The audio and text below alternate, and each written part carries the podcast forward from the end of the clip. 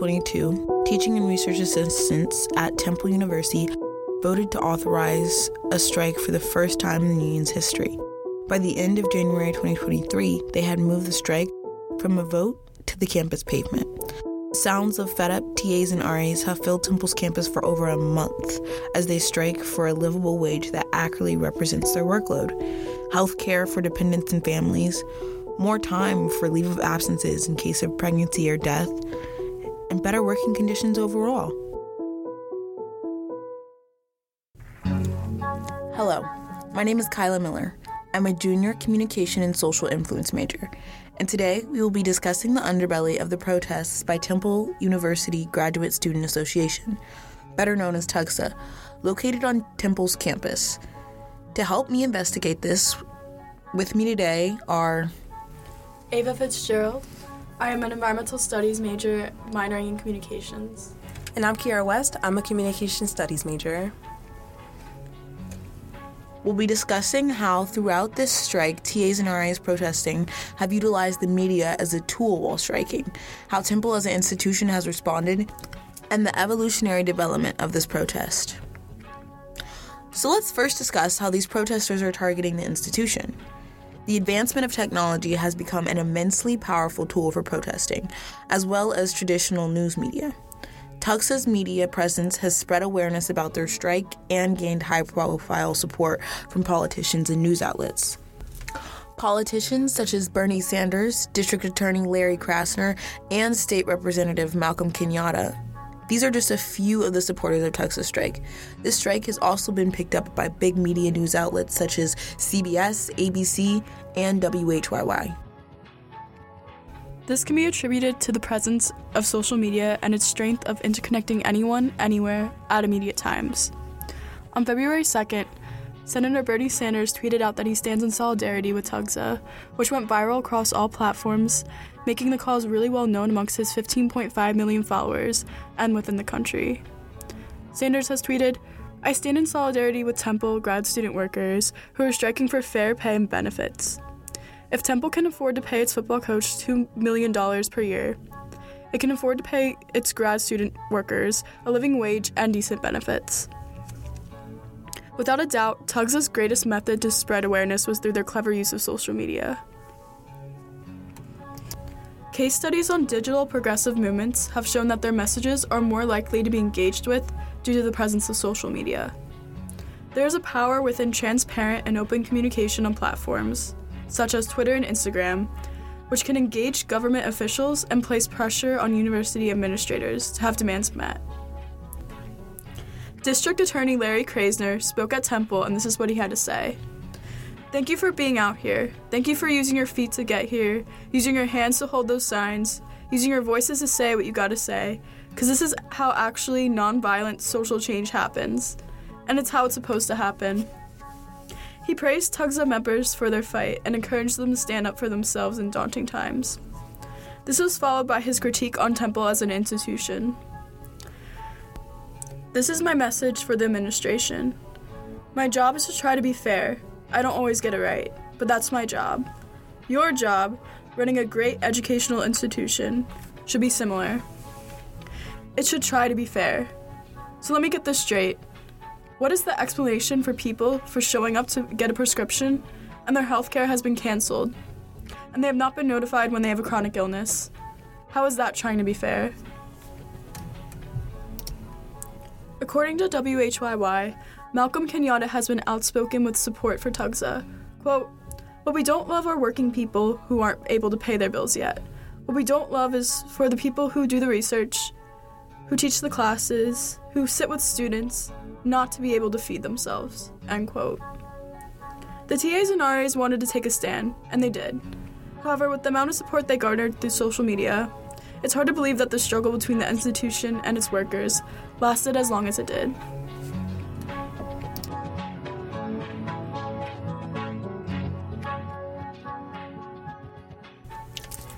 So let's discuss. How do you guys feel that the media attention of these protests were received by students specifically? I think the media attention could have been a little overwhelming for students because it really just came out of nowhere. I saw the news down on campus myself, and even though I saw the protests in person, it was still like, wow, it's getting a lot of cr- coverage and it's really becoming a spectacle mm-hmm. in this institution. Yeah, there was a lot of news truck and stuff. What about you, Ava? My you mind immediately goes to the Bernie Sanders tweet. As a student, I witnessed Instagram story, story after story reposting this tweet, which really shows how impactful his support was, opening up conversations within the Temple community. Do you think it was just politicians like Bernie or politicians overall that kind of shaped this protest or I think that is given a lot of credit to the politician and while they may have had a lot of influence. It was definitely TUGSA itself, it was the unions, it was the students that aren't the graduate students that were really putting it out there for everybody to see it. Yeah, we can't undermine TUGSA's efforts behind the scenes. And it's important to note that after these politicians spoke, Temple maintained a standstill with their policy in action.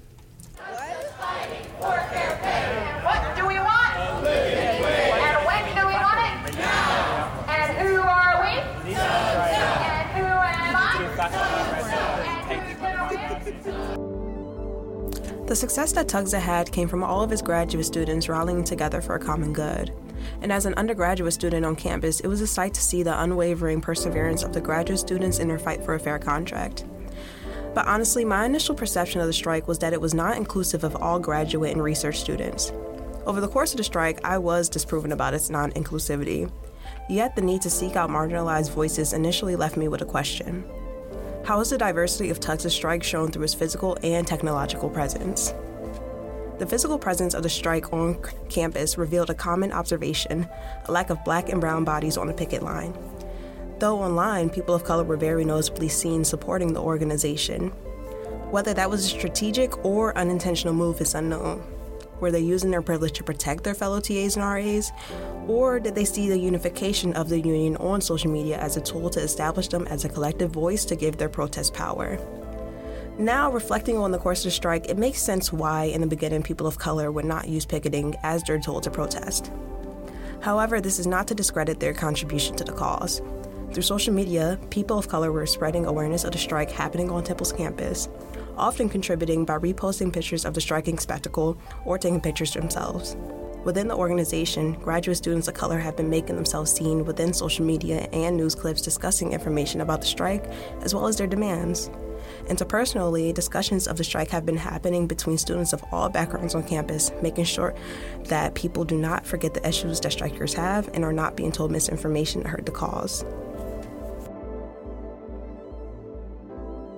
What specifically stops someone from joining the front lines and participating in these protests? Often, protesters can face backlash from faculty members, which can result in social isolation, which can stop them from wanting to truly put their voices out there. Students can also feel burnout from protesting while trying to keep up with their academic load, Marginalized students, especially, are at risk of burnout even more so than their white, heterosexual, and cisgender counterparts. Because not only are these students fighting for a cause, but oftentimes they are fighting against systematic oppression that can overlap and be experienced within the institution of Temple.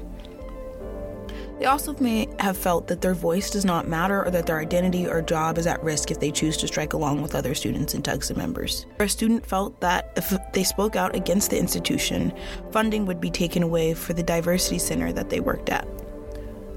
On February 8th, we saw that students had a right to be worried as Temple University made the decision to stop paying strikers, deactivate their health care, and make them no longer qualifiable for tuition remission. Social media and news media outlets collectively saw the horror in the retaliation that Temple sought to implement upon its own students, which only aided TUGSA's cause and gave them even more media attention, ultimately placing greater pressure on Temple administration to concede to TA and RA demands. After taking away their pay, benefits, and tuition, Temple began to take protesters more seriously as they did not seem deterred by the repercussions. The takeaway from this should be that the pressures from a university have the potential to dissuade many groups of students and student workers from being proactive in social change movements that personally affect them. This only succeeded in further unifying TAs and RAs to support each other on the picket line and in marches so that the force of their numbers would let administration know that they could not be intimidated. It could even be implied that this last ditch effort to force Tugsa to concede is what made their voices heard even louder. They continued to protest in spite of administrative retaliation, and they gained support and a new contract due to their solidarity. Within the strike period, despite continued support from everyone, the only people unwilling to compromise were within Temple University. The president of the university, Jason Wingard, has addressed the strike only twice within email correspondence. At the beginning of March, Wingard discussed how the Temple Association of University Professionals, TAUP, a union that involves various Temple faculty, gathered to discuss confidence in the president, the provost, and the COO to d- due to their response to the protest. The second was March 13th, which addressed the ratified agreement between the university and the graduate and research assistants. Students felt threatened by the emails. There was a lot of commotion when Provost Gregory Mandel released emails that had language which undermined the protesters and their reasoning for striking. At the Bell Tower rally, the crowd of students booed at Mandel's comments. So, how do you guys think the community as a whole received the tension between Temple administration and student strikers?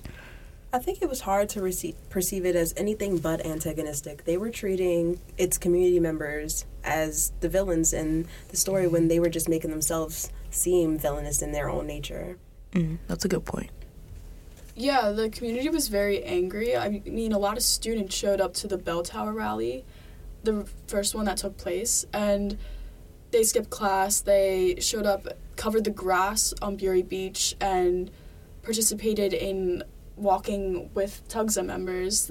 I mean, they were shouting and chanting. They were really angry, and I just think people were just fed up with um, Temple's current, like, constant emails disregarding Tugsa.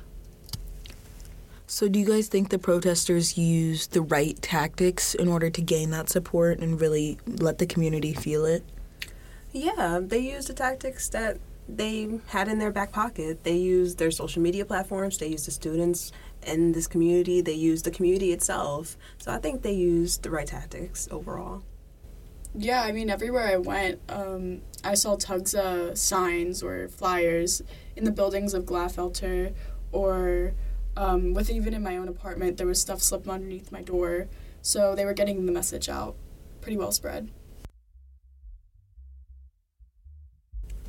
How do you think the strike has affected the university as an institution? Tugsa has greatly affected the university by making history. After turning down previous offers, participating in countless hours of negotiations, and vehemently striking, they finally came down to an agreement that has made everybody whole, as Tugsa members have said. Their agreement was ratified 344 to 8, which is a tremendous landslide. The new agreement has given a significant initial bump in wages, a partial subsidy for dependent health care, which is a first in Tugsa's 20 year history, increases to paid parental and bereavement leave, including international travel, and new policy language to defend Tugsa members from discrimination, harassment, and being overworked. The changes implemented by the new agreement have positive effects on all students currently within Tugsa, as well as those looking to continue their education as a graduate student or research assistant. So, is the change institutions provide real? I would say that the change is only real when there are people to make them real. Following the protest of the Temple student workers, one thing is definite. When student unions or any student groups band together, institutions need to proactively work with those groups of students instead of create a hostile divide between themselves in terms of the institutions and the ones demanding change. As of March 13, 2023, Tugsa has ratified a new agreement with Temple University that has ended their 42 day strike. Over the course of the 42 days, Tugsa has been endlessly posting to their various social media platforms to bring forth Tugsa member t- testimonials, videos of rallies, informationals about the conditions leading up to the strike, and reposting media about the strike. On protesting, people have been prepared to fight change with countless hours of devotion. All protesting does not have to be done on the front lines. Spreading awareness and knowledge are just as important. Additionally, Using connections and privilege are also great tools in protest along with social media. So now that everything is said and done and the protest is over, do you think that the protest that they held was effective and worth the while?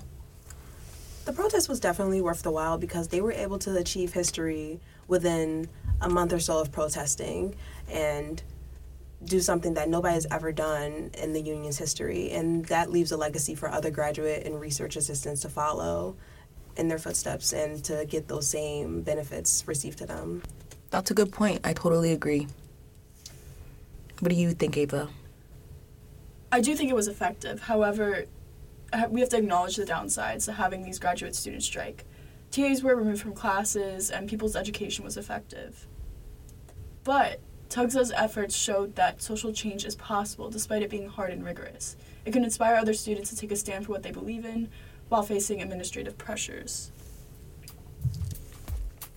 On that note, we call everyone to question not only who is protesting and what they are protesting against, but also what methods are being used within protest and who is not protesting and why. It is a fundamentally American right, and yet some citizens still feel as though they will face retribution that is not their right to wield. However, as time continues to adapt for everyone to be involved, those rights are beginning to be renewed and ingrained further. Protesting can create real change. It just takes patience and organization. We live in the era of revolution, and we can't ignore the need for change anymore. Change, and I mean real change, can only happen when people are in favor of the people. Then the underdog always wins.